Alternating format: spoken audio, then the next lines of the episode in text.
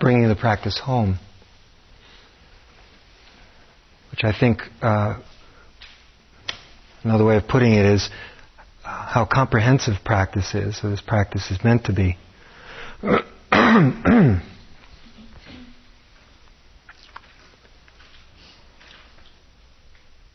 Though a lot of what can be said is really no different than what was said the first evening. It's simply being awake in our life as we live it, as we live our life out. Whatever we encounter is our life, and as we live that life out from moment to moment, staying awake and being willing to learn from whatever turns up. So living in an undivided, full way with alertness, sensitivity. And we've been attempting to do that here. And so fundamentally, there really is no difference. We often call this the integration talk, but there's, in a way, there's something to integrate, but deeply not. I feel it's, uh, it's the same. It's our life here, wherever we go.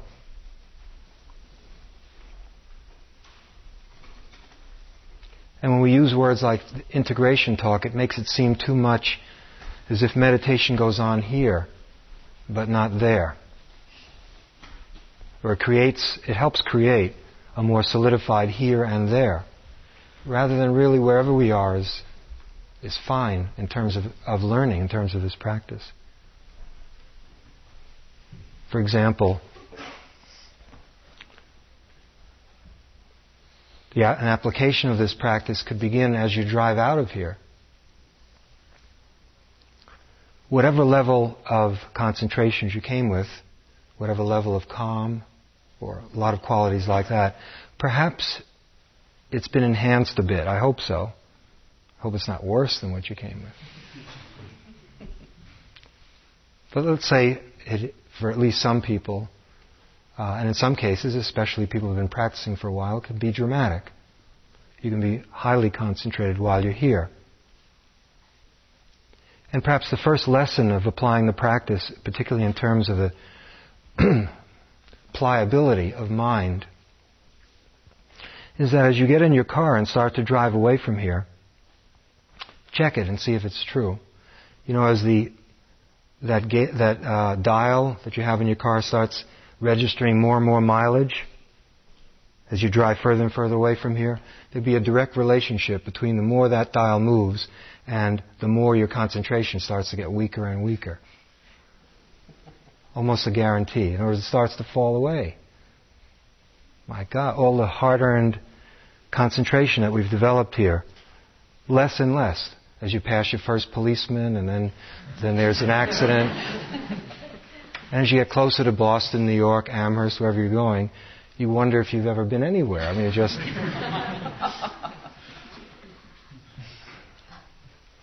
well, then why bother doing this? Well, there is some. Something remains, something gets learned, especially if you keep doing it. But the lesson is,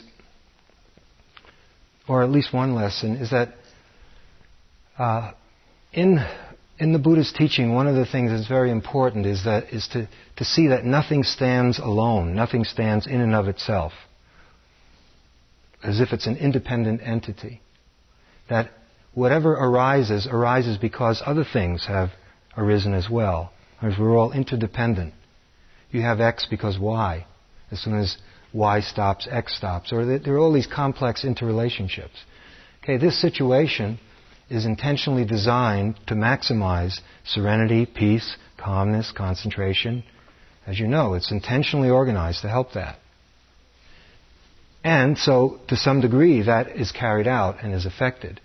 And then as soon as you leave here and get in your car and uh, get out of your car, wherever you wind up, uh, it's as if those places have been intentionally organized to destroy whatever. totally different set of conditions very little in common with him. You might say totally opposite, where uh, you, have to talk or there's something wrong with you. You have to make eye contact. It's kind of a, the opposite. And so it's no, it shouldn't be a surprise that the quality of attention starts to also change because that quality uh, is dependent. Everything is. It all is a dependent arising. That's a technical term often used. And so if your awareness starts to see your concentration falling away as you get closer and closer to Boston or wherever, and you let it go, I mean, what you let go is the attachment to what you think you've attained here. That's a very wonderful application of the practice. Even though you might say, how could that be the practice? It's getting worse. To be able to do that is an attainment. In other words, you start to see that you can't possibly sustain certain kinds of attention, let's say certain microscopic detail in some cases, when, when the environment changes, when our total situation changes. It's not a problem. We then bring awareness that's appropriate into that next situation. We do what we can do. It's a lighter kind of awareness. Which is not to say that we can't learn or continue to practice. Quite the opposite. Okay. Um, the practice is comprehensive in the following sense and often is not seen as such, especially if you think as meditation as being virtually synonymous with sitting on the cushion, with sitting meditation. As magnificent as that is, and as much as that can contribute to us, for us. What we lose sight of is that we, exp- we don't have a comprehensive view. And we tend to think that if we can just sit long enough, that we can, as some, sometimes it's actually phrased this way, you just uh, sit your problems away, whatever they are. You just keep sitting, and somehow the more you sit, the more the problems start flaking away. Some teachers will even say, when you have a problem, more sitting is called for.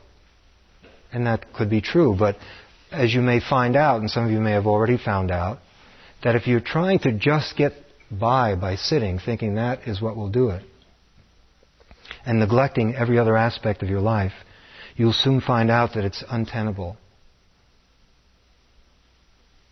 So by comprehensive, what I mean is the practice really includes every aspect of our life. Nothing is too trivial to be included. Okay. Here, we have a rather restricted view of things. We've left our occupation behind. Relationship is rather limited here. And so forth. A lot of the things that comprise our life. The moment we get back, all of that starts to emerge fully.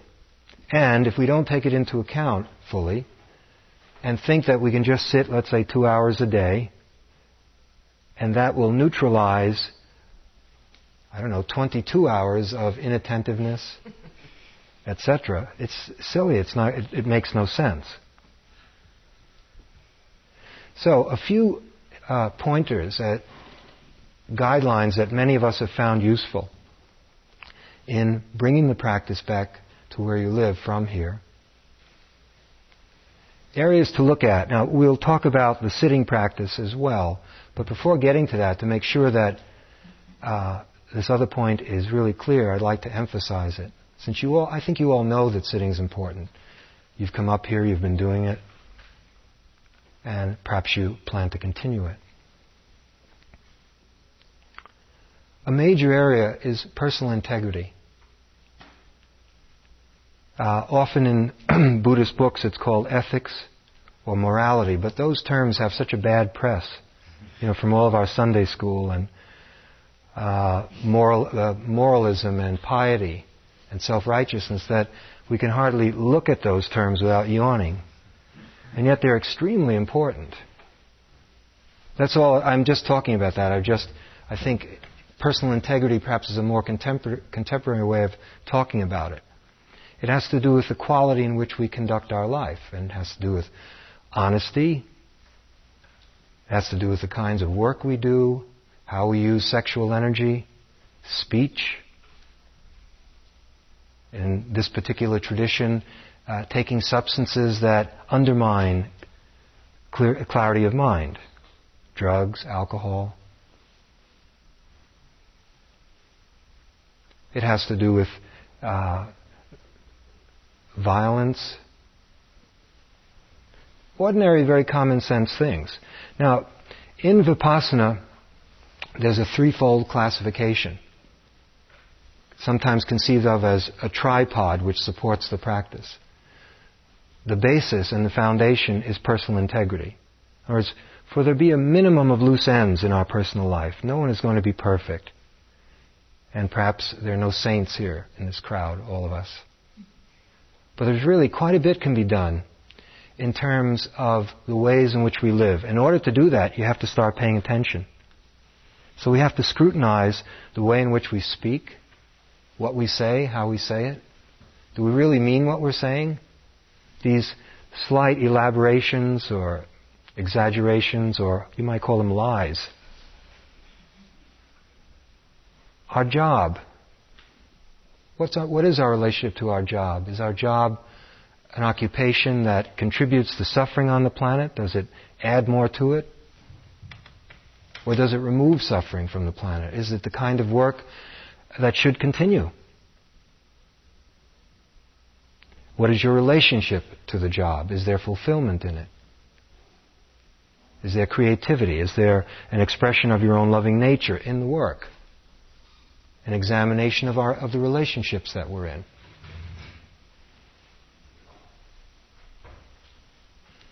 And so forth.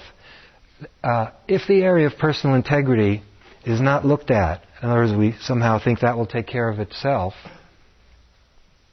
what tends to happen is a tremendous amount of energy gets used in all the complicated situations we, cre- we create because we don't fully see how we're living. We enter into relationships uh, perhaps too unconsciously. We stay in them unconsciously. If we have to leave them, we leave them with a tremendous amount of hardship, bitterness. We have jobs that take 40 and more hours a week or studies that take at least that much. And we don't really want to do it. That's not where we want to be. And yet we do it for one reason or another. And then we go home and sit on our cushion, and you can get nice and relaxed at the end of the day. But I think there are easier ways to do it than what we're learning here. Meditation is meant to go much deeper than that. And so, if our typical day is inconsistent with what we're attempting to accomplish on the cushion, they're canceling each other out.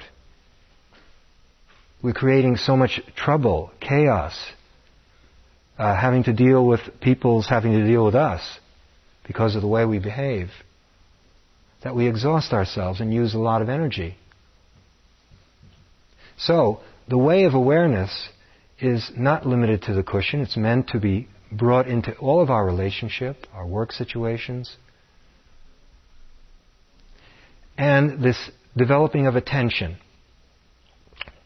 If you recall the, the, during the last sitting, there's a way of looking at what we've been doing. I think it's simple and I found it very helpful, uh, which applies in action as well as on the cushion. That is, in terms of effort, if you recall, it was making the effort to turn towards the present moment, because we often are not, to turn towards what we're doing. You might be driving a car and spaced out a good deal of the time, noticing that and then turning to the activity of driving the car. That takes effort, it takes energy. And in Buddhism, one meaning of that is right effort. So the effort to turn towards your life as it is in that given moment. And every time you do that, it gets stronger. And every time you don't, inattentiveness gets stronger, or um, low energy, or the, la- the lack of, of energy. We turn towards what's happening, and then there's the issue of staying with it. Now, here, the issue of staying with it has to do with, let's say, sticking to the breath, or staying with some uh, restlessness, or some sensation in the body. And that, of course, will hold once we leave here. But it also applies to relationship.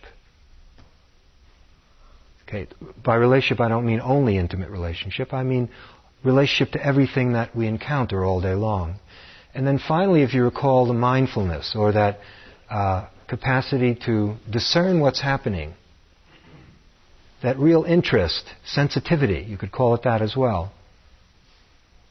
So there's the turning towards the object, whatever that is, There's the sustaining of our attention, placing our attention on that object and being with it.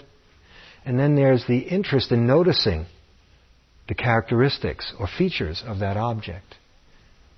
If you were to stay longer, and the people who stay longer, during the interviews that we have and discussions, we'll be trying to help people become more precise in their, in their seeing. So that what you might say is a breath, if somebody asks you, well, what is your breath like? And you might say, well, you know, it's an in breath, it goes in and it goes out. But maybe after doing it for a while, you'll be able to provide much more detailed information as to what even one in breath is, in terms of all kinds of dimensions. Okay, when we get back home, I feel that same model holds up, but now often outside of the sitting situation in much more highly charged occasions, like personal relationship. If you're in one or if you're not in one, I'm sure you can remember. Let's say you want to have a relationship with another person. Often we have conflicts or attachments or differences between people. And a life of awareness means not avoiding that. It means examining our relationship exactly as it is. It means turning towards it rather than avoiding, skirting issues, getting lost in all kinds of things because we don't like what we would have to see if we would pay attention to what's happening. Perhaps you're being annoyed by your partner, or perhaps your partner is annoying you, and you would have to talk it out and you don't want to do that. I think women are better than this than men. Uh, it seems to be so. In fact, a lot of us, are, men folk, are trying to learn how to do it. We seem to have a tendency to kind of avoid it. We have all kinds of more important things to do to conquer the world and triumph in all kinds of realms. And so there's a turning to, in an interpersonal situation, I'm not talking about the quietude of IMS, or the breath, or anything of that sort. Just life, or with your boss. It really doesn't matter where the situation is. A willingness to take, make the effort to direct attention to that situation. And if, if you've tried it, or if you have a memory, you know that we have many ways to avoid doing that. Many escape hatches. There's a, an elaborate network of escapes. Until it gets so bad that we sort of blow up and then we have to, or the other person does it for us. And so then there's the turning towards whatever it is that situation is. Then there's staying with it. A kind of thoroughness. It may not get solved all at once. It may not get solved at all. But a willingness to move with it, a kind of uh, stamina.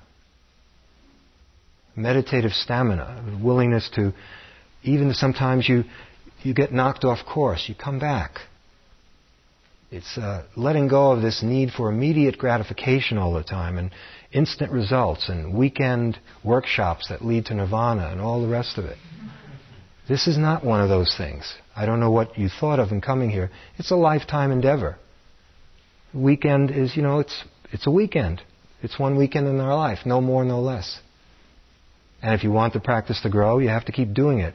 Day in and day out, year in and year out. And some would say life in and life out. I don't know.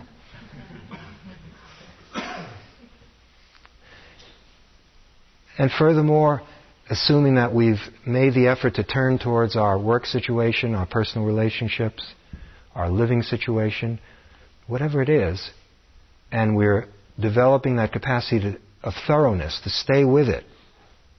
Let's just call it stamina for the moment, or concentration.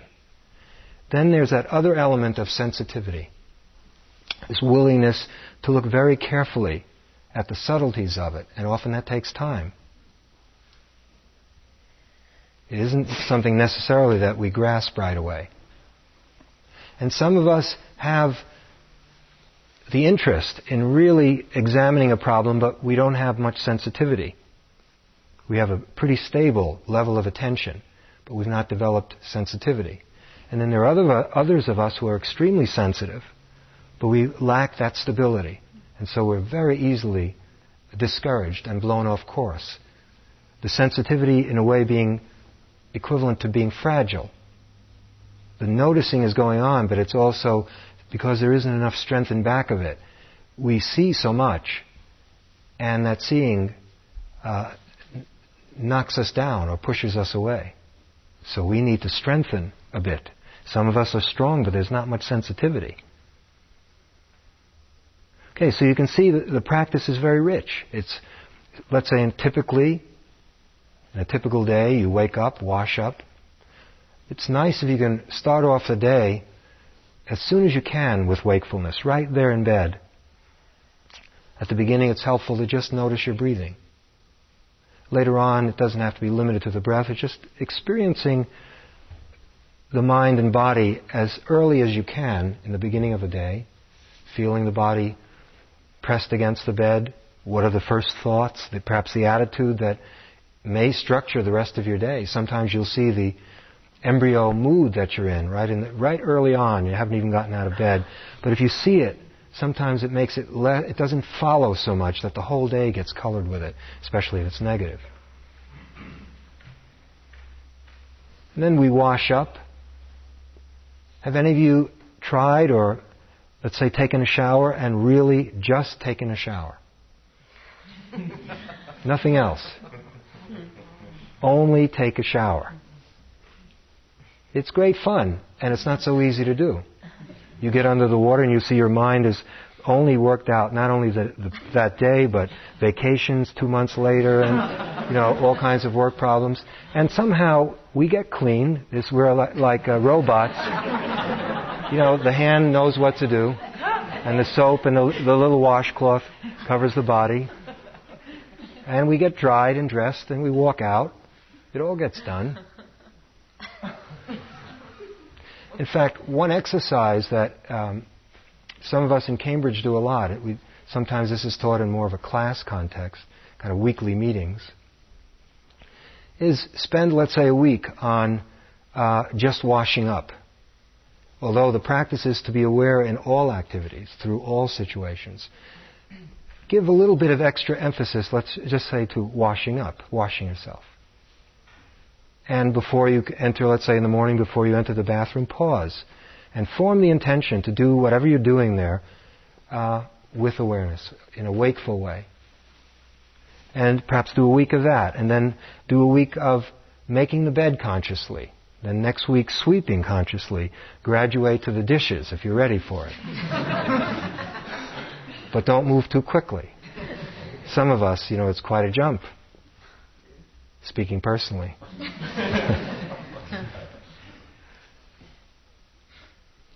so the so-called routine activities that comprise, that only comprise a huge proportion of our day. How many more times do we have to flush the toilet, brush our teeth, open and close the, the car door, take the garbage out, make our bed, sweep the floor, take the laundry in, take the laundry out? Do you know what I mean? over and over and over and over again. Hundreds and thousands, maybe millions of times doing this activity over and over again. And of course, it becomes routine. And we get very good at it, and we're dead or half alive while doing it. Well, the practice is opening all of that up, rejuvenating ourselves through those activities. It's not the activity, it's the way we relate to those activities. And so it's from the sitting practice, perhaps some of you have tasted it. I hope certainly some of the old yogis, what are called old yogis here, which means I think one weekend retreat. you survived one weekend retreat. You get a medal and you're called an old yogi. when you, if you come back, you're called that.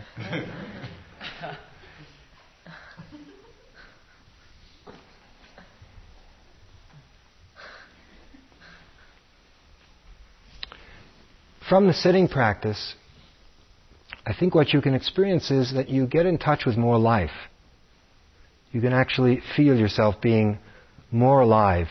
During this weekend, even if you were restless, weren't you more restless than you ever were? you know? Or impatient, more impatient than you, than you ever were. But whatever it is, it, it um, gets amplified. And you also come to a very beautiful life energy. You feel more alive. Maybe it just lasts for a few seconds. So that you have access to more life from the sitting practice. It's very straightforward. You begin to feel that. And then the challenge becomes can we take what we've developed inwardly by sitting still and doing nothing? Can we take that and reinvest it in action? Take it and bring it into the various forms that comprise our life. Bring it into relationship, into work, into cleaning up the house? Or is that freshness, that energy that you've just gotten? Many people don't do that in my experience. I know I've put in long periods of time not doing that. That is, the sitting becomes sort of a, some kind of monumental trophy. You become the trophy.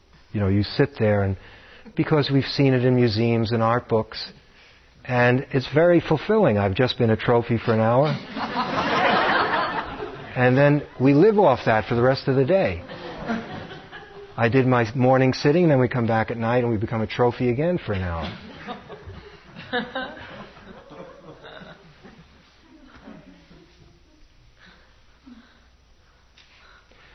to dissolve that, for the energy that's developed in the sitting, uh, to not just remain in, pass- in a, in a non-active mode, in just the sitting, because what does happen, this is really so for many meditators, there's a high quality of attention and interest and willingness to learn during the sitting, or when we're at IMS, on retreats, or comparable places. And then as soon as that situation ends, we blow it and we become tremendously inattentive. And there's a real split. It's sort of the meditation is sacred, spiritual, dharmic. We, have, we speak at a lower voice in reverence. And then there's the rest of life when we when we leave our meditation room with the flowers and the pictures and you know special Turkish rug, prayer rug, Buddha, Jesus, Mohammed, everyone's like the whole gang is there. It's not meant in a blasphemous way. We, we leave that. We go out into the dirty, noisy, materialistic world where everyone is selfish and elbowing each other out of the way. And, and of course, they're all non meditators, or most of them are. That's becoming the latest epithet. People are non meditators, which it's like Cro-Magnon man or Piltdown. it's something like that.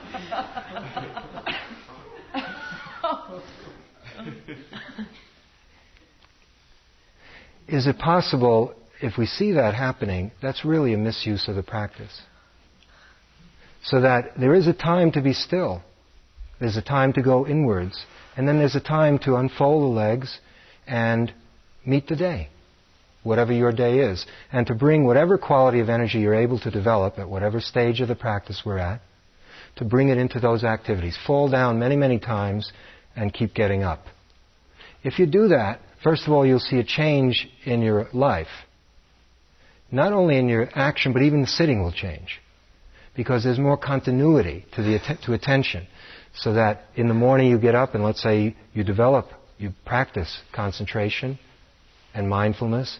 And then as you do that as best you can in the forms that comprise the day, and then perhaps come home in the evening and practice again, you'll see that some of that carries over. And so what happens in the sitting carries over into action, and what happens in action carries over into the sitting. And at a certain point, you'll see there really is no difference. There's just our life and our willingness to live it consciously or not.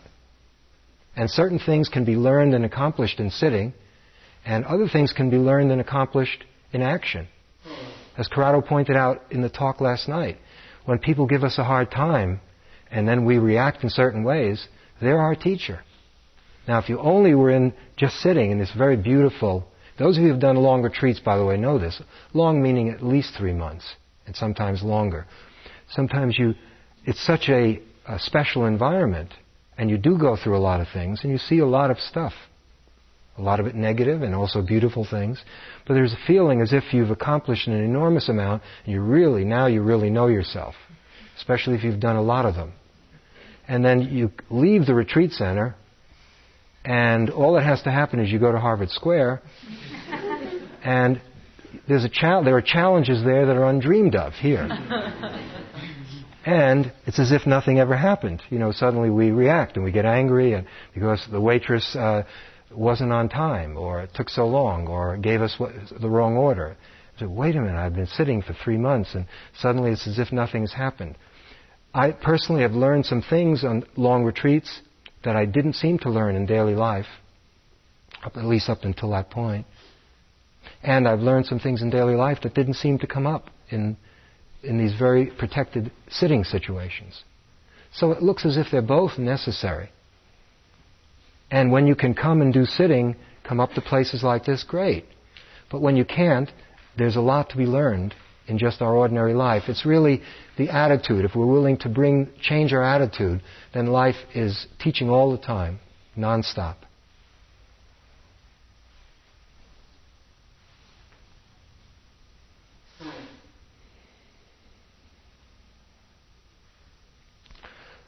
Just to give you a sense of a few other practical little hints that have helped at least some people. Take the telephone. I have to spend a fair amount of time on the telephone, and I don't like to talk on the telephone. Sometimes I do, but it's rare. And uh, I have to. It just, my work calls for it. And perhaps some of you have that same situation. And so I made a little practice out of the telephone.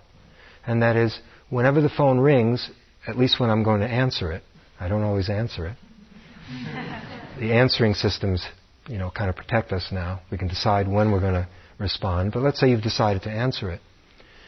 I form the intention, I don't always remember, but when I do, I form the intention to be alert and attentive, independent of who turns up on the other end. It might be someone trying to sell me the Boston Globe, or a wrong number, or it might be something else. Uh, let's say a family member or a dear friend, or someone you don't want to talk to. Is form that intention to really be awake during the life of that telephone conversation. So that's a small practice. It's really the same practice. Because what, what is being suggested is really to try and do that all the time, everywhere. But it looks like it's very helpful. To kind of, if you have a, a small unit of time that can be isolated, it's kind of bounded. The phone conversation begins and ends. That you can make that into a little practice. I've done the same, let's say you're about to wash the dishes, just a slight pause, and form the intention to do the dishes in a meditative way. That is, just do the dishes, and you see the mind plan what, it's, what movie it's going to go to or whatever, and just gently come back to the dishes, much as you've come back to the breath, so that you learn how to wholeheartedly do the dishes. These very simple activities, waiting for an elevator, waiting for a bus, provide us with opportunities to to be awake in a very simple way, a very simple and direct way. I found those to be helpful.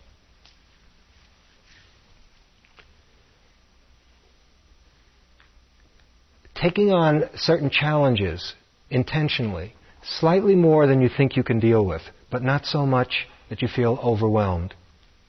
It's a kind of a controlled adventure. For example, there are really quite a few of them. These actually happened.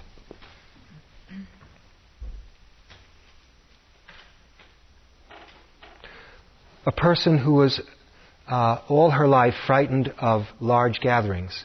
This was a, a woman in her early 60s, a few years ago, who was doing this practice. And so she would only go to parties, for example, if she pretty much knew everyone and they were very small and intimate gatherings. Which limited her in many ways, because very often her friends would want to go someplace and she didn't know who would be there or how many people would be there and she couldn't go. She was, it was just painfully, she was painfully shy and awkward in situations like that. And what she did was use the practice. It was the next time, there, the first time there was an opportunity, she accepted, she went to a party. That was exactly what would have kept her away previously. It was large and she didn't know everyone. But she went knowing that she was going to bring mindfulness into the party with her. She knew that she would be frightened or awkward. It was bound to be uh, produced by that situation. And so she intentionally went to that situation, knowing what would be brought up so that she could work with it. Do you see what I mean? We, life is very rich. It provides, provides us with many situations, areas where we studiously avoid things because of fear or some kind of aversion. And there are little degrees of unfreedom that exist in our life. Someone else here at this retreat center, uh, there's a, uh, a circuit to take a nice long walk. It takes about a little less than an hour, and you go all the way around.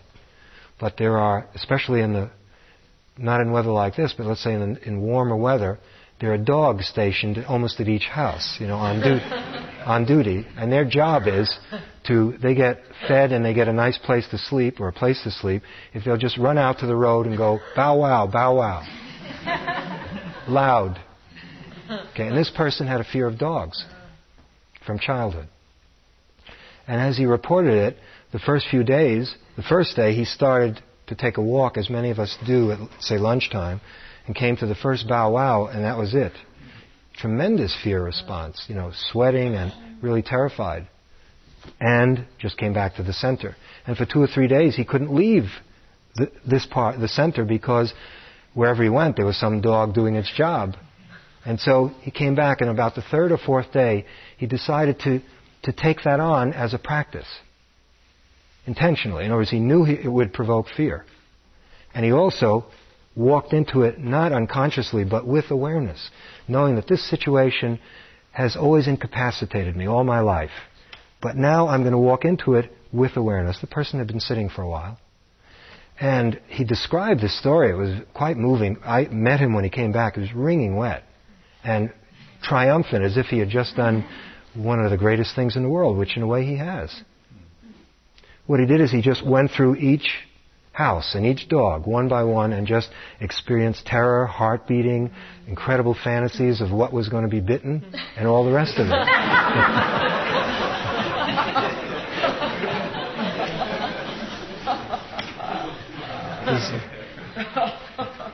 I don't have to fill in details here.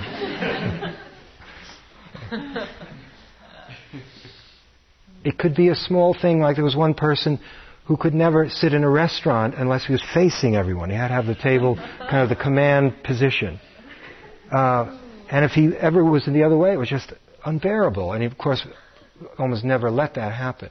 So you intentionally, okay, give me that, give me that seat. Take me to it. And you feel the tension and the paranoia or whatever it is. So that what you can do is take on something just slightly beyond your reach. Don't, you don't have to take on big stuff. But now you're doing it consciously and you're bringing awareness in it. And when you provoke it, what you're doing is, is saying hello to something that's been difficult for you. And we all would like to say goodbye, but we want to skip the hello part. And it seems there's no shortcut, so we have to say hello first and then goodbye. Now, as you know, the retreat brings up a lot of things, and that's how we free ourselves from them. And so often in your eyes, for example, you could be, you know, tears dripping down your cheeks and you just feel awful. But let's say if you lead enough of these retreats, it's not that you become jaded, although I guess you can. I haven't been doing it that long, so I'm jaded yet. But on this side, and especially since I've done my own practice, I know that that's not something, usually, that's not something to feel bad about even though you know you're supportive to the person, but you understand, particularly if they're willing to work with what's coming up, that that's on the way of letting go. It's in it's in that direction. This is a huge garbage disposable unit, IMS, and and that's our job. It processes it and everything's okay, and new group comes and it's all fresh. The other, uh, perhaps the last thing maybe two things that might be helpful. I'm sure there are more, but it's probably enough to get you started. Is the value of having friends on the path, even if it's just one other friend. Some of you go back to cities like Cambridge or New York where there really are, there's company to do the practice, and it's very helpful and very important. And then there are also many people who are rather isolated. But as you go to places where uh, at least you think no one else is doing this, it's very helpful if you can sit with other people from time to time, as you probably have learned from this retreat. It gives an added strength. Most of us need it. Now, some people can only sit alone, don't seem to need groups. Some people can only sit in groups, don't seem to want to sit alone or are, have fear at sitting alone. both, I think, need to be overcome because life is both. But by far, it seems like the biggest problem at the beginning is that we don't have uh, friends, spiritual friends, that we can uh, talk to, perhaps uh, share our experience with, and at very least sit together. And what some people have been doing, let's say in small towns where there are no meditation groups and no meditation centers, is just once a week, just agree to meditate together, just for, let's say, for an hour. And perhaps uh, just in a very ordinary way, talk over experience right after that. And I found that to be very supportive. Sometimes IMS can help. Um, the computer now has the zip codes of all the people who come here, and sometimes it's been able to come to let, tell people that there are people where they live who are doing this practice. They just don't know them. And so I know at least on two occasions people who've called up people who come to the center uh, who they don't know and just say, Would you like to sit together once a week? And they've done it and it's worked out rather well. Finally, study can be of some use, especially if you're away from uh, support. There are some books that can be quite inspiring and helpful.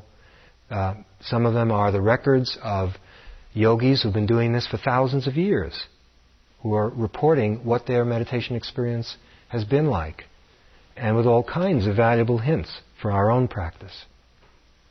Uh, for example, to have a comprehensive view of the practice, not just sitting and observing the breath and whatever comes up. In Buddhism, it's called the Noble Eightfold Path. And one way to look at that is a, a kind of a, a guideline to the various compartments of life that have to be cared for to prepare the ground for enlightenment or to prepare the ground for any real sanity and freedom. And there are a number of books that are very clearly written about the, the Noble Eightfold Path. Some of them are a little stilted. They're written from a few generations ago and sometimes by people who have not practiced. But you've practiced, and so when you read them, you can make them more alive than they are, perhaps. And some of them are decent. There's a bibliography that we've put together at the Cambridge Insight Meditation Center, which is a, an urban version of this. And you'll be getting that. It, there's a table with all kinds of, I guess, propaganda when you leave here. And one of those sheets is a, a reading list, which I hope will be helpful. Uh, there's some things on it that uh, it's not that you have to read a lot, but some reading can be very helpful, particularly if you're isolated. Then you may have to get it that way. Let's see. Anything else that's important?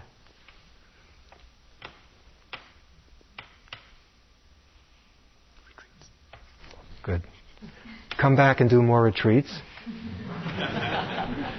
Not necessarily here, but somewhere. And if you, when you can, as much as you, these retreats are, for most of us, really necessary and very helpful. And then learn how to, when you're here, be undivided in using the stillness and using the many hours of sitting and walking. And then when you leave here, just let it go. Just let it go and plunge into what your life is. Don't live in, this is another thing that goes on. People live, sort of wear like campaign ribbons, you know, the weekend of July, something or other, uh, all the different retreats they've done, and the future retreats that they're going to do, and the scheming of ways to earn money so that they can afford to do the future retreats. And in between might be, oh, only seven or eight months. You know, in other words, most of your life is between the last retreat and the next one.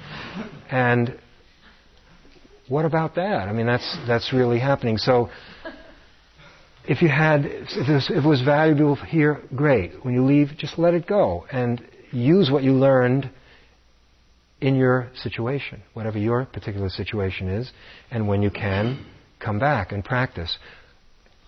About 60 of us are staying on here. Uh, we're going to keep going until uh, some, about this time next week. What was said today is not just for people to leave, because if you got the main message, it was to develop attention in every situation. So for those of us who are remaining, uh, bring that same care and attention to your job here at IMS, to getting dressed and undressed, to walking from one place to another. uh, just all the miscellaneous activities that, that go on around the sitting and formal walking. It's really the same message. If you do that while you're here, it's so much easier when you go home. It isn't that big split of sort of here is sacred and there is profane. It isn't. So, so that, that's why we welcomed, if you notice on the schedule, it was for everyone. Very often the people who are going to stay are ushered out because this is about something future and you have nine more, uh, not nine, but a few more days to, to be here. But I feel it's all about now. Okay, I think that's all uh, that I can think of. Why don't we have a moment of silence?